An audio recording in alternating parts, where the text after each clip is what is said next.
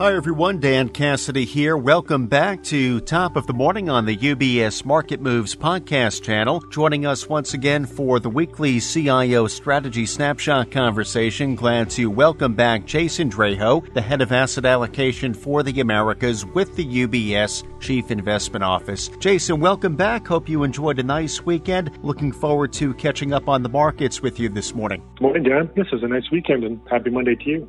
So, Jason, I know the Chief Investment Office just released the latest UBS House View. We'll get into that in a few moments. I will point out that the CIO letter and the investment strategy guide is now available for our listeners, our clients up on ubs.com slash houseview. Though before we get into that, maybe we can set the table a bit for our listeners and just acknowledging that following what was a strong start to the year, risk assets have gradually been giving back their year-to-date gains with the string of sell offs over the past few weeks, and this continued last week. We did see the selling pressure this past Friday. So, what exactly, Jason, do you attribute this market dynamic to?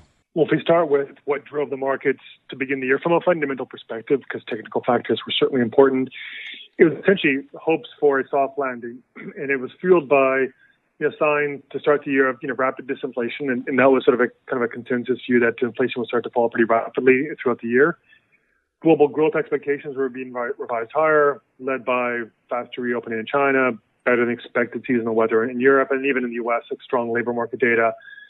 And this combination of falling inflation but resilient growth, uh, you know, that's combined then with the fact that central banks are close to pausing hikes. That was the fundamental factor kind of driving the soft landing kind of view that lifted all assets for the most part, really through the month of, of January once we got to February, though, things started to change, and they, they really, in some way, kind of changed, starting with the January January payrolls report that we got on February 3rd, which far exceeded expectations. So very strong labor market growth, and it really kind of set the tone of the data we've seen for the past few weeks, which is stronger than expected uh, growth data in the U.S. economy from the labor market to consumer spending, uh, retail sales data that we got last week on January personal consumption, personal consumption expenditures those are better than expected.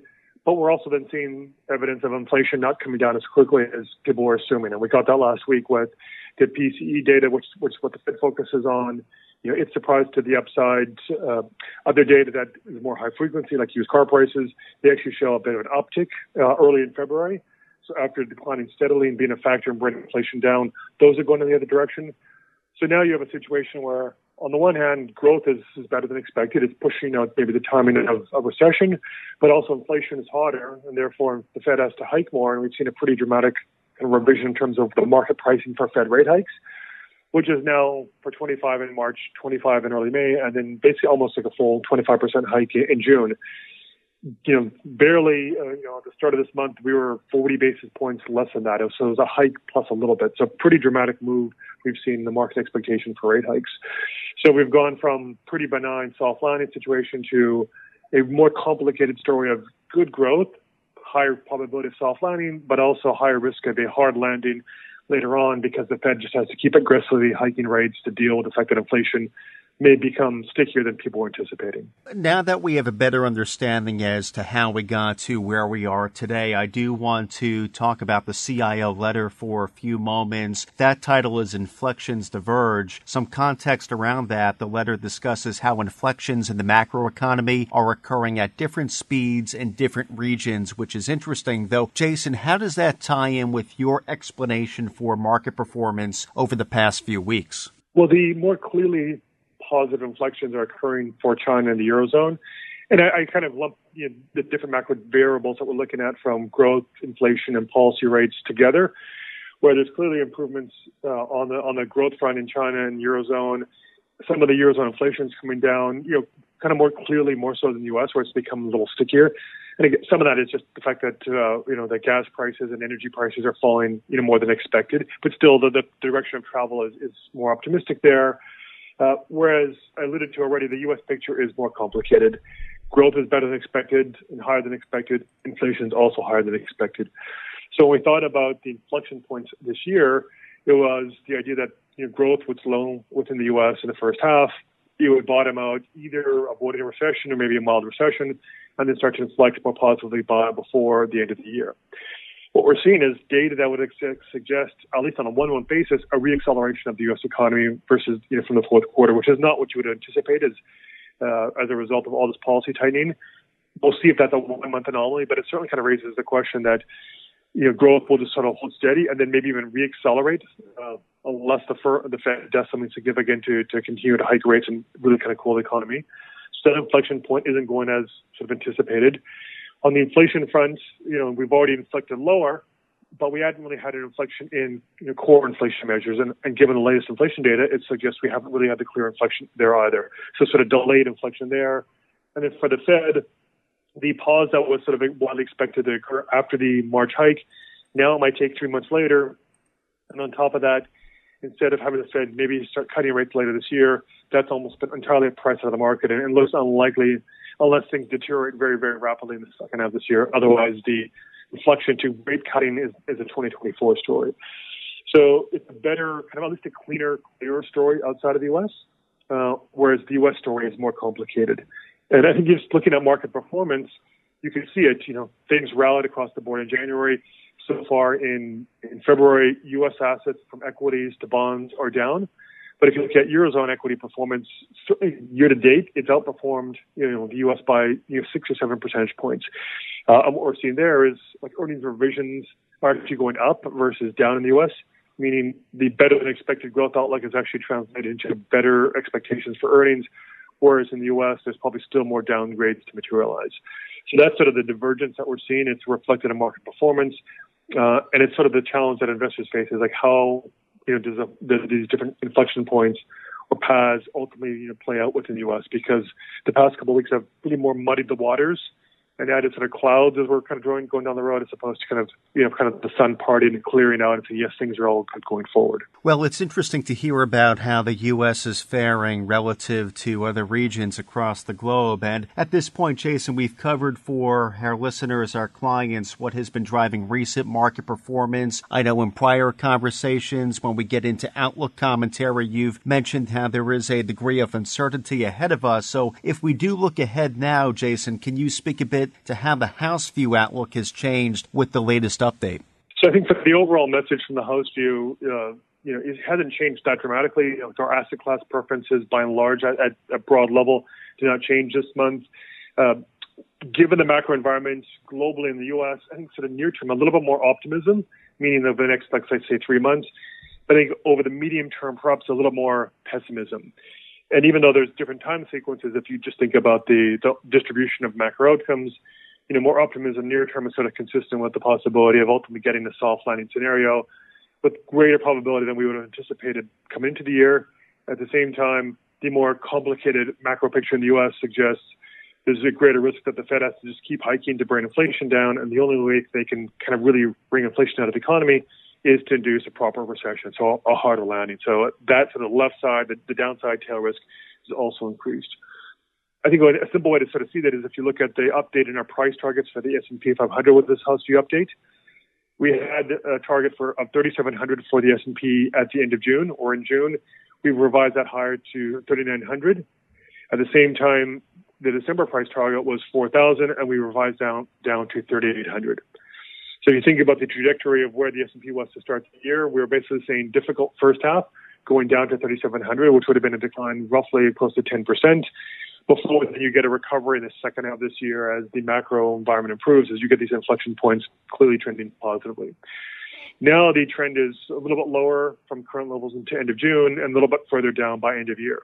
These are not dramatic moves. So I really I think that the best way to interpret is that we see kind of flat uh, to slightly negative outlook for U.S. equities over the time period.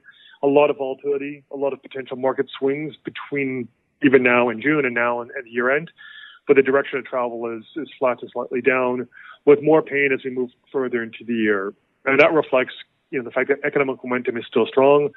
We could get data in the next couple of weeks for February that shows well, growth is good. It is moderating. The labor market is, is cooling, so you see wage growth there, uh, you know, come down. And the inflation data suggests that part of what was going on in January was quirky seasonal adjustments that are hard to kind of calibrate. Uh, there's also an aspect of sometimes prices are reset at the start of the year, so there's always a bit of a maybe bump higher in January, and that was kind of distorting the data. So we could get better data that in two weeks the fears of this hard landing kind of dial back a little bit, and equities could kind of go higher, and growth could be sort of again kind of about you're talking about that sort of soft landing scenario. But given the policy tightening and inflation is staying sticky, it's likely the Fed sort of errs more again more on the side of trying to do a little too much rather than too little. And and the pain for this ultimately won't really be felt until later this year. And one thing we know economically is we can look at a lot of different leading indicators, but probably the most consistent one, and we know that's going to have a real economic impact, is the fact that lending conditions uh, are, are getting more restrictive. The cost of capital and borrowing is going up. And so whether that is consumers uh, that will slowly kind of deplete their, their excess savings and kind of start to impair their balance sheet, or small businesses that have been a key driver of hiring in this uh, in the past couple of years, if they start to feel the pinch of higher borrowing costs, ultimately there should be some economic pain and growth should slow later this year. The question is just how much, and I think that's why we you know sort of see the trajectory of of the, of the S&P kind of coming down as the year goes on. If we look though at uh, you know you know other parts of the economy, you know uh, things are a little bit more you know more optimistic there in terms of uh, of, of uh, you know of the global environment. We're seeing that in data out of Europe, you know, recently out of China. So the overall global story is still you know positive, which is why we maintain kind of a preference for emerging market equities, you know, versus U.S. equities. Um, it's also why we have a, still, a, you know, kind of a preference um, for for up in quality within kind of fixed income, uh, you know, versus uh, uh, lower quality, given the rise in rates that we've seen thus far. So, Jason, with that outlook in mind, maybe we can turn now to positioning as we begin to close out. So, per the House view, what asset allocation guidance, Jason, are you giving to investors to help them navigate this market turbulence?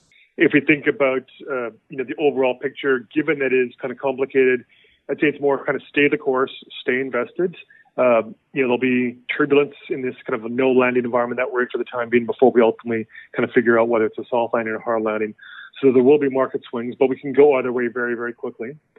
I think where we can have a little more conviction is that with the recent rise in bond yields, you know, the 10 years almost at 4% right now, that this is not a bad time to be you know, lengthening a little bit of duration. Back in January, House View update the 10 year right around that time had fallen to about 3.4%, so quite a bit lower at that time we thought the 10 year was sort of the low end of the range we anticipated it trading from like 3.4 to 3.9 percent. So at the time in January, we suggested trimming some duration. You don't want to have the exposure to rising interest rates. It sort of played out, you know, very neatly for us over the course of the five weeks. So now that we're at the top of that range, it's not a bad time to to add some duration into your portfolio, skewing more towards high quality fixed income. This doesn't mean that the the 10 year couldn't go to like 4.1, 4.2 percent. But we don't think it's going to stay there sustainably unless we really get a lot of evidence that inflation is really sticky and the Fed doesn't just raise rates three more times, but ultimately they have to go to something like, you know, 6%. So like almost five more 25 basis point rate hikes. A possibility, but not something we'd want to be positioned for at this point in time. So given that and given where yields are, you know, the idea of still kind of going up in quality and fixed income, you know, makes sense. But now when we think about it from a cross asset perspective, if we start to compare you know, within, so it's called corporate America, do you want to own U.S. equities or do you want to own something safer, higher up in the capital structure, which is, you know, high quality investment grade corporate bonds? At the margin, corporate bonds, you know, investment grade corporate bonds looks a little bit more attractive because they have yields of, you know, five and a half percent roughly. Uh, given where we think the 10 year is at the top end of the range, the rate risk you're kind of exposed to to higher rates is, you know, you know, relatively modest and something that we feel comfortable with. Whereas if things do deteriorate, rates are likely to come down, and so you get the benefit of the tailwind of declining rates means declining yields and credit spreads, and credit will kind of benefit from that. Going then to equities, with an S&P around 4,000, thinking about our price targets to June and to year end, kind of flat, you know, not a lot of, of upside. Uh, things could rally, but if they rally, it probably means you get a much better macro environment where corporate you know, bond spreads could tighten and interest rates decline. So even IG bonds would sort of benefit. So even if we're wrong, I think the scenario where we're going to wrong, the, the loss is, is kind of, you know, kind of somewhat modest. And this is consistent with our preferences of liking uh, IG as the most preferred asset class and U.S. equities, U.S. large cap growth in particular being least preferred. So a simple way I would think of it is with investment grade corporate bonds, it's relatively low risk return versus relatively returnless risk by U.S. equities. Not a lot of you know return with a lot of a fair amount of volatility and risk on, on U.S. equities. So at the margin, it makes sense, I think, to sort of tilt your portfolio a little bit in, in the direction of, of, credit over equities at this point in time. Uh, within equities, we made some sector changes. Uh, the allocation before had been quite defensive on the concerns about a difficult first half. Now that appears to be the case that it's not going to be quite as challenging. We want to be a little bit less defensive, a little bit more balanced with a still defensive tilt. So as a result, you know, healthcare, typically defensive sector, we've downgraded that from most preferred to neutral, upgraded real estate, which is a little more mixed in some aspects that are bond proxies, so a little more defensive in that regard, but also a little more cyclical elements. And then also uh, downgraded communication services from neutral to least preferred it's dominated by two companies, so, you know, Google and Facebook that face you know, competitive pressures that could put their performance, you know, sort of challenged for the time being. And we still have tech as, as least preferred. So that was the, the changes. In terms of outside of the U.S., I, we would like emerging market equities. Um, even though their valuations are cheap to the U.S., really the driver is sort of just a better earnings outlook, you know, going forward as China reopens and to the, you know, the rest of the world, or look the rest of the EM world kind of benefits from that. Uh, and we're seeing also that, you know, kind of in the Eurozone, as I mentioned earlier, earnings revisions are, are positive. And the final thing is on commodities, these are an asset class that should benefit from, you know, rising global growth. They haven't really thus far, but the fundamentals still point in the direction of them doing well. And if you have a situation where inflation stays sticky, the Fed has to raise rates, we get a bit of replay of what we had last year where it's not a good environment for equities, it's not a great environment for bonds what did really well last year is commodities, and part of the reason why inflation might be sticky is because commodity prices are, are rising again. So it's a nice kind of portfolio diversification as well from that perspective. So with that, I'll stop there. Jason, very productive conversation to begin the week. Thank you for dropping by top of the morning for the CIO strategy snapshot to keep our listeners, our clients current on CIO's market outlook and asset allocation guidance. And do look forward to picking back up with our conversation again soon. You're welcome and have a good weekend. Likewise. Thank you, Jason. And again, today we have been joined by Jason Draho, Head of Asset Allocation Americas for the UBS Chief Investment Office. Again, I do want to point our listeners, our clients, to the latest UBS House View, the CIO letter. That title is Inflections Diverge, is now available up on ubs.com slash houseview. Though for clients of UBS, please be sure to reach out to your UBS financial advisor if you would like to receive a copy of the latest UBS House View directly. From UBS Studios, I'm Dan Cassidy. Thank you for joining us. UBS Chief Investment Office's investment views are prepared and published by the global wealth management business of UBS AG or its affiliate, UBS. This material has no regard to the specific investment objectives, financial situation, or particular needs of any specific recipient and is published for informational purposes only. As a firm providing wealth management services to clients globally, UBS AG and its subsidiaries offer both investment advisory services and brokerage services. Investment advisory services and brokerage services are separate and distinct, differ in material ways, and are governed by different laws and separate arrangements. In the USA, UBS Financial Services Inc. is a subsidiary of UBS AG and a member of FINRA SIPC. For information, please visit our website at ubs.com forward slash working with us. For a full legal disclaimer applicable to the independent investment investment views produced by UBS, please visit our website at ubs.com forward slash CIO dash disclaimer.